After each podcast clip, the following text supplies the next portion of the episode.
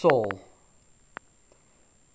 The first book of Kings, or the first book of Samuel, whichever we wish to call it, continues with the story of King Saul. This begins at about eleven hundred B C. As we have seen previously, that the request of the Israelites to have a king was displeasing to Samuel, because he knew that the Lord God was their king and none other. Nevertheless, God told him to hearken to the voice of the people and to give them a king. And so it came to pass that Cis, a man of Gaba of the tribe of Benjamin, had a son whose name was Saul. Among all the children of Israel, there was no more beautiful person than he. From his shoulders and upward, he appeared above all the people. One day, when the asses of Saul's father were lost, he went with a servant to look for them, and they came as far as Ramah, where Samuel lived. When Samuel saw Saul, the Lord said to him, "Behold the man that shall reign over my people." Samuel said to Saul, "Thou shalt stay with me today, and I will let thee go in the morning. As for the asses, be not solicitous, because they are found." On the following morning Samuel said to Saul, "Arise, and I will go with thee." As they were going down to the end of the city, Samuel took out a vial of oil and poured it upon Saul's head and kissed him and said, "Behold, the Lord hath anointed thee to be prince over his inheritance." Saul returned home, but of the matter of the kingdom of which Samuel had spoken to him, he said nothing. Samuel called together the people of the Lord to Mizpah, and he said to them, "You have rejected your God, who alone saved you out of all your tribulations. You have said, 'Set a king over us.'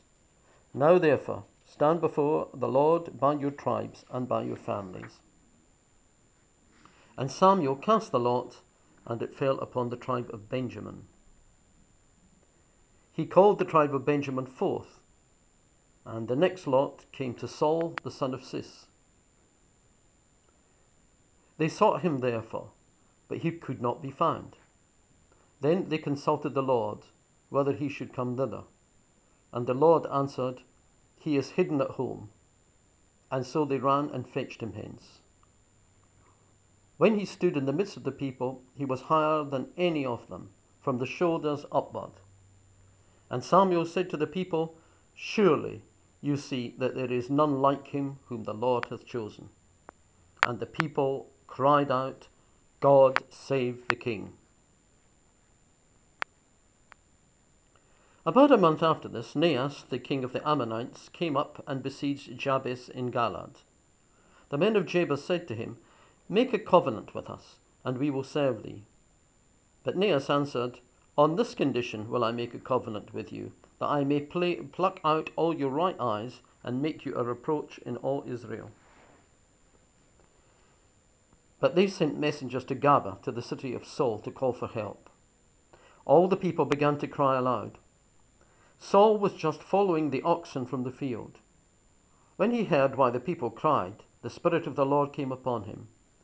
He took a yoke of oxen, cut them in pieces, and sent them into all the borders of Israel by messengers, saying, "Whosoever shall not come forth and follow Saul and Samuel, so shall it be done to his oxen." And three hundred thousand men followed him. On the morrow he came from three sides into the midst of the Ammonites' camp in the morning watch, and slew and scattered the enemy, so that no two of them were left together. All the people went with Saul and Samuel to Gilgal, and confirmed Saul as king. Then Samuel said to all Israel, "Behold, I have hearkened to your voice, and have set a king over you. He shall now go before you. I am become old. From my youth I have gone before you. Speak of me before the Lord. Whom have I wronged? Whom have I oppressed? From whom have I taken a bribe? They answered, Thou hast not wronged us, nor taken aught at any man's hand. Then Samuel said to the people, You have done much evil. At least now do not depart from following the Lord. Serve him with all your heart, and he will not forsake you. I will pray for you. So Samuel then, to all intents and purposes, took his retirement as being the judge of Israel and left the centre court to the new king Saul. However, Samuel was, of course, nevertheless to exercise an enormous influence on future events. In the second year of Saul's reign, the Philistines came up to fight against Israel. Saul was at Gilgal, where he waited for seven days for Samuel to come and to offer sacrifice. But when Samuel did not come, the people were afraid and slipped away from Saul. So he said, Bring me the Holocaust and the peace offerings. And he offered the Holocaust. As soon as he had offered it, however, Samuel came. Saul went forth to salute him. Samuel said, What hast thou done? Saul answered, I saw the people slipping away from me. Forced by necessity, I offered the Holocaust. Samuel said, Thou hast done foolishly. Thy kingdom shall not continue. The Lord hath sought out a man according to his own heart, and commanded him to be prince over his people. Samuel then went away. Saul defeated the Philistines by an heroic act of his son Jonathan. During the night, Jonathan and his armour-bearer climbed up the steep rocks into the camp of the Philistines and killed many. There arose a great uproar in the camp of the Philistines, and they in their panic killed each other. They took to flight, and Saul pursued and defeated them.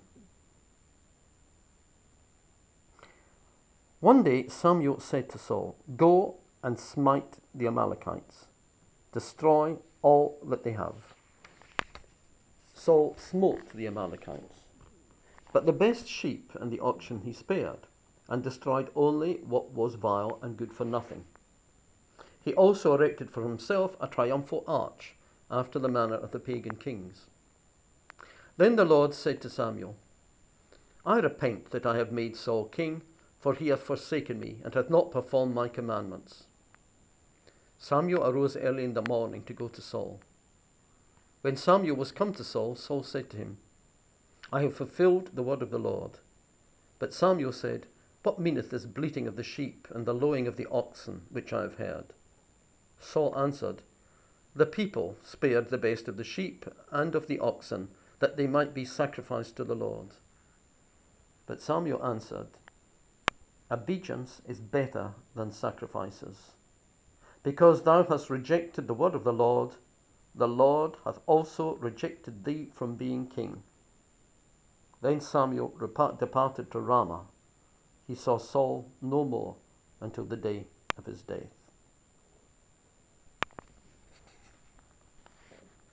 It was the custom, of course, in these holy wars that everything should be utterly destroyed. And the tragedy was here that uh, Saul, rather than obeying God's commandment, interpreted his own instructions. We have seen how beautifully he began his reign, how humble and self-effaced he was, how after having been first anointed by Saul, he said nothing to anyone. He did not push himself forward.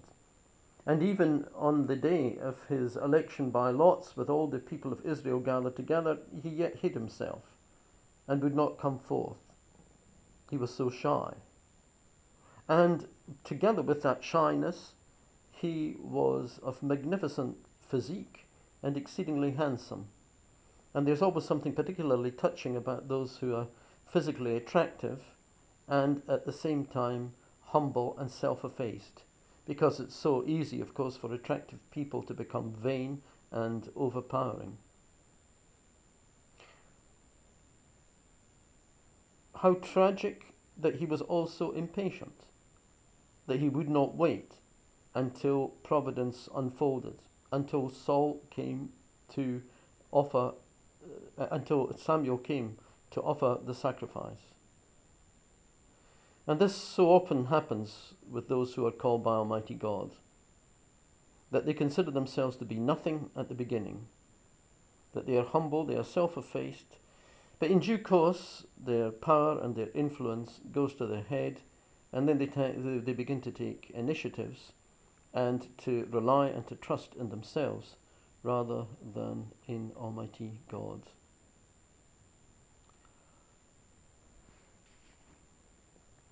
And the Lord said to Samuel, for Samuel still loved Saul, "How long will you mourn for Saul, whom I have rejected?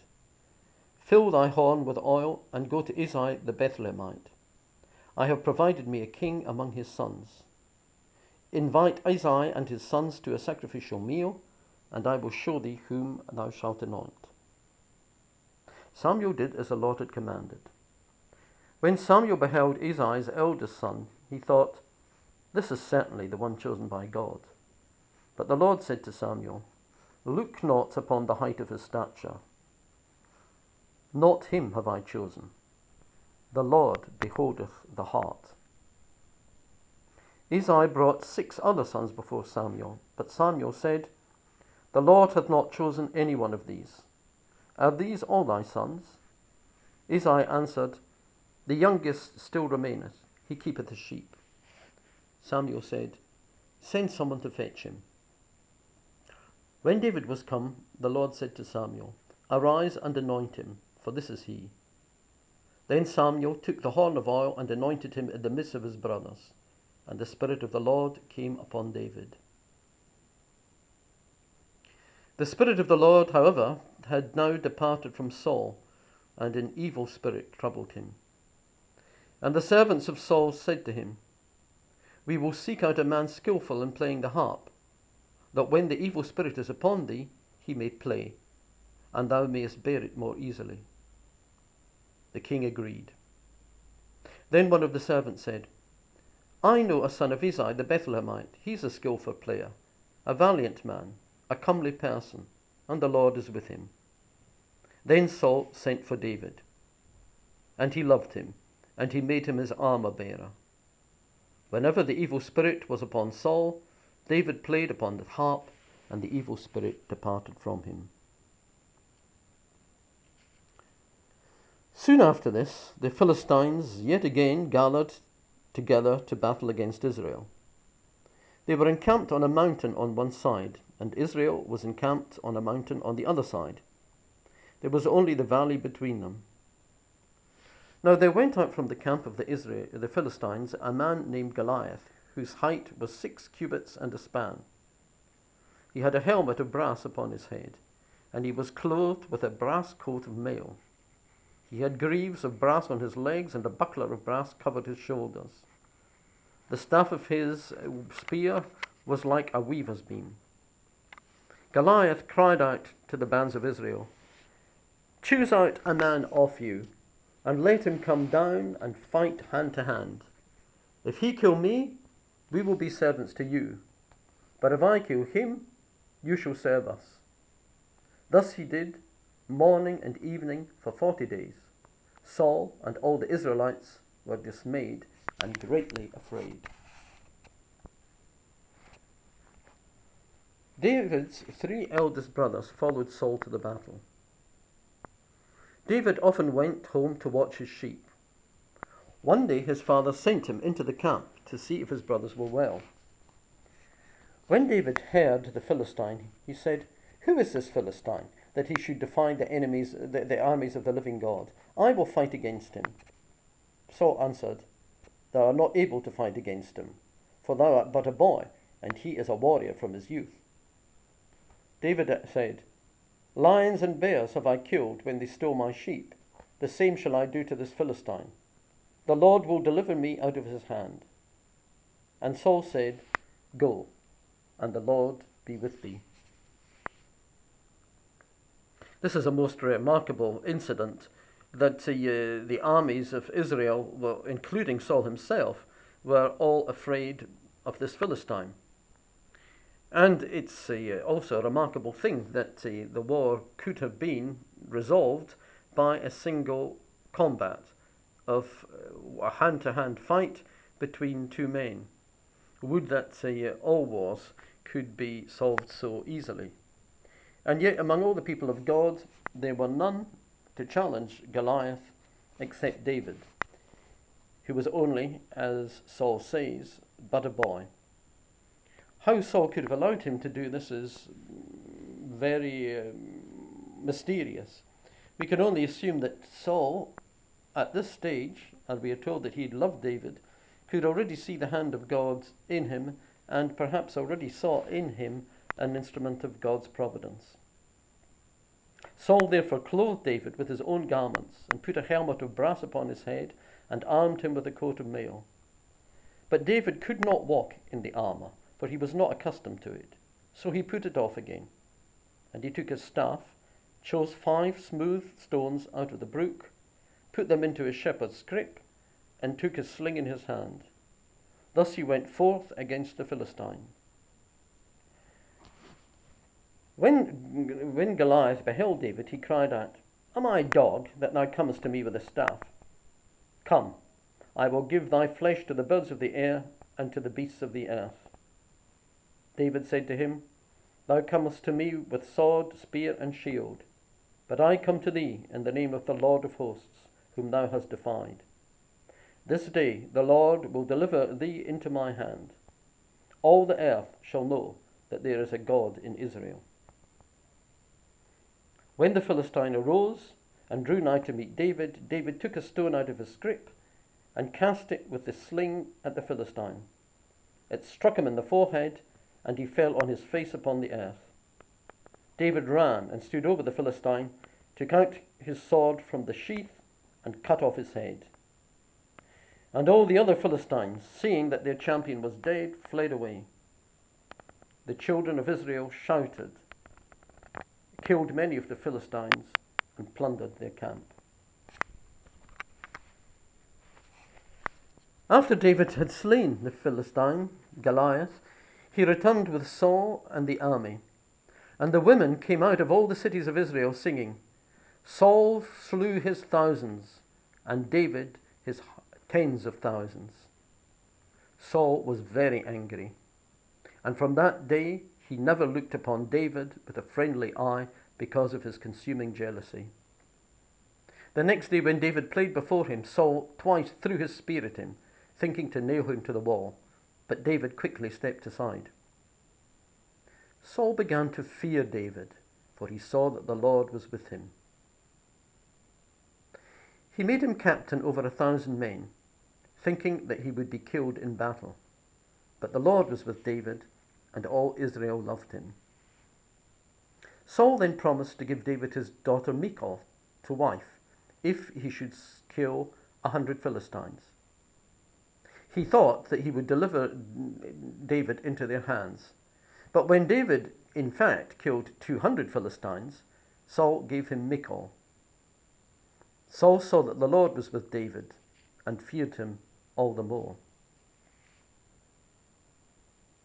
After the fight with Goliath, Jonathan, the son of Saul, was deeply impressed and loved David as his own soul. So when Saul spoke to Jonathan and to all his servants that they should kill David, Jonathan said to his father, "Sin not, O king, against thy servant David. He hath not sinned against thee, and his deeds are much to thy advantage. He hath exposed his life and killed the Philistine. Thou sawest it, and thou didst rejoice. Why wilt thou sin against innocent blood by killing David, who is without fault?" When Saul heard this, he swore, "As the Lord liveth, he shall not be slain." When the war began again, David fought once more against the Philistines and slaughtered a great number. And Saul again was envious. The evil spirit came upon him, and he cast his spear at David, who again slipped away, and the spear was fastened in the wall. David fled into his house. Saul sent guards to watch him, that he might be killed in the morning. But Michal, David's wife, let him down through a window. He went to visit Samuel in Ramathah and told him all that had occurred. When Saul again sent men to take David, he fled into the desert with some faithful followers. Jonathan tearfully departed from David, saying, "Go in peace. What we have sworn in the name of the Lord we will keep."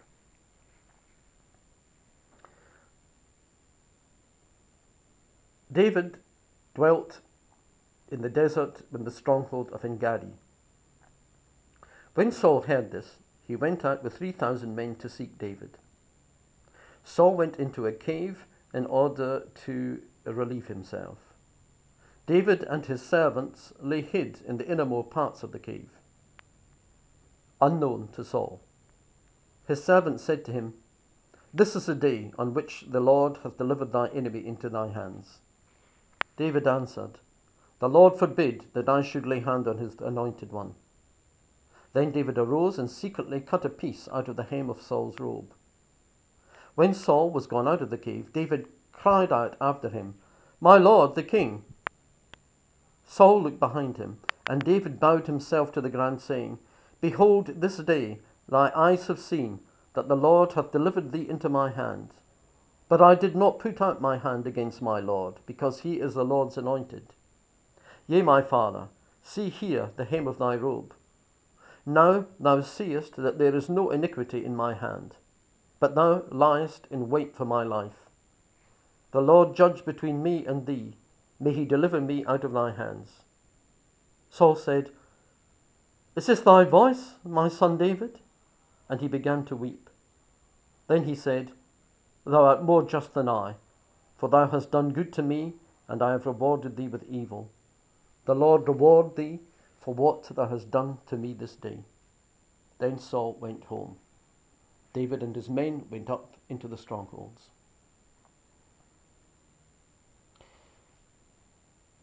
Unfortunately, however, soon afterwards,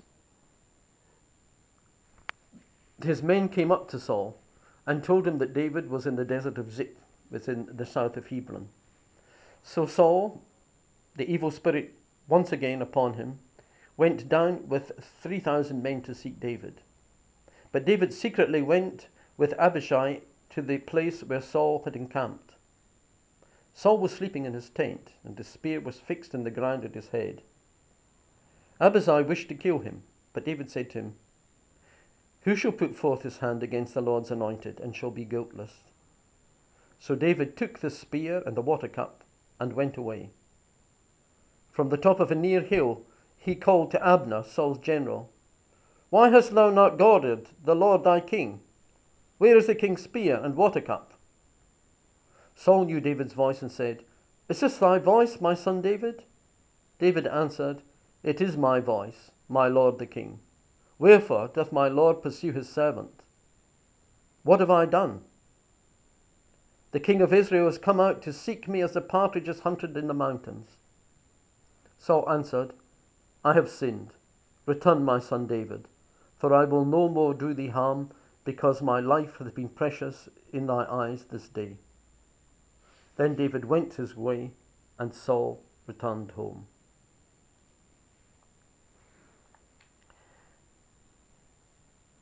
About this time, Samuel died and was buried in Ramathah, the city of his fathers, and all Israel mourned for him.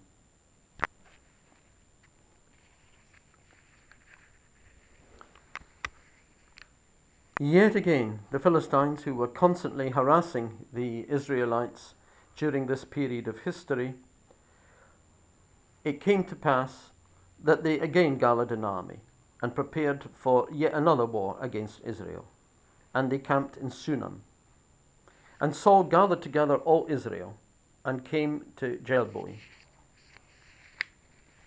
Saul saw that the army of the, the saw the army of the Philistines, and he was very much afraid, and his heart was much dismayed. He had consulted the Lord, but he had received no answer, either by dream, or by priest, or by prophet. And finding himself forsaken by Almighty God, he decided to consult an evil spirit. Many years previously, Saul had banished all magicians and soothsayers from the land. But after some difficulty, he discovered that a woman who practiced witchcraft lived at Endor. He disguised himself and, accompanied by two companions, reached the cave at Endor and begged the woman to raise the spirit of Samuel. Immediately on his asking for Samuel, she saw the prophet standing before her. Samuel now told him that his army would be defeated and that he and his sons should die the next day.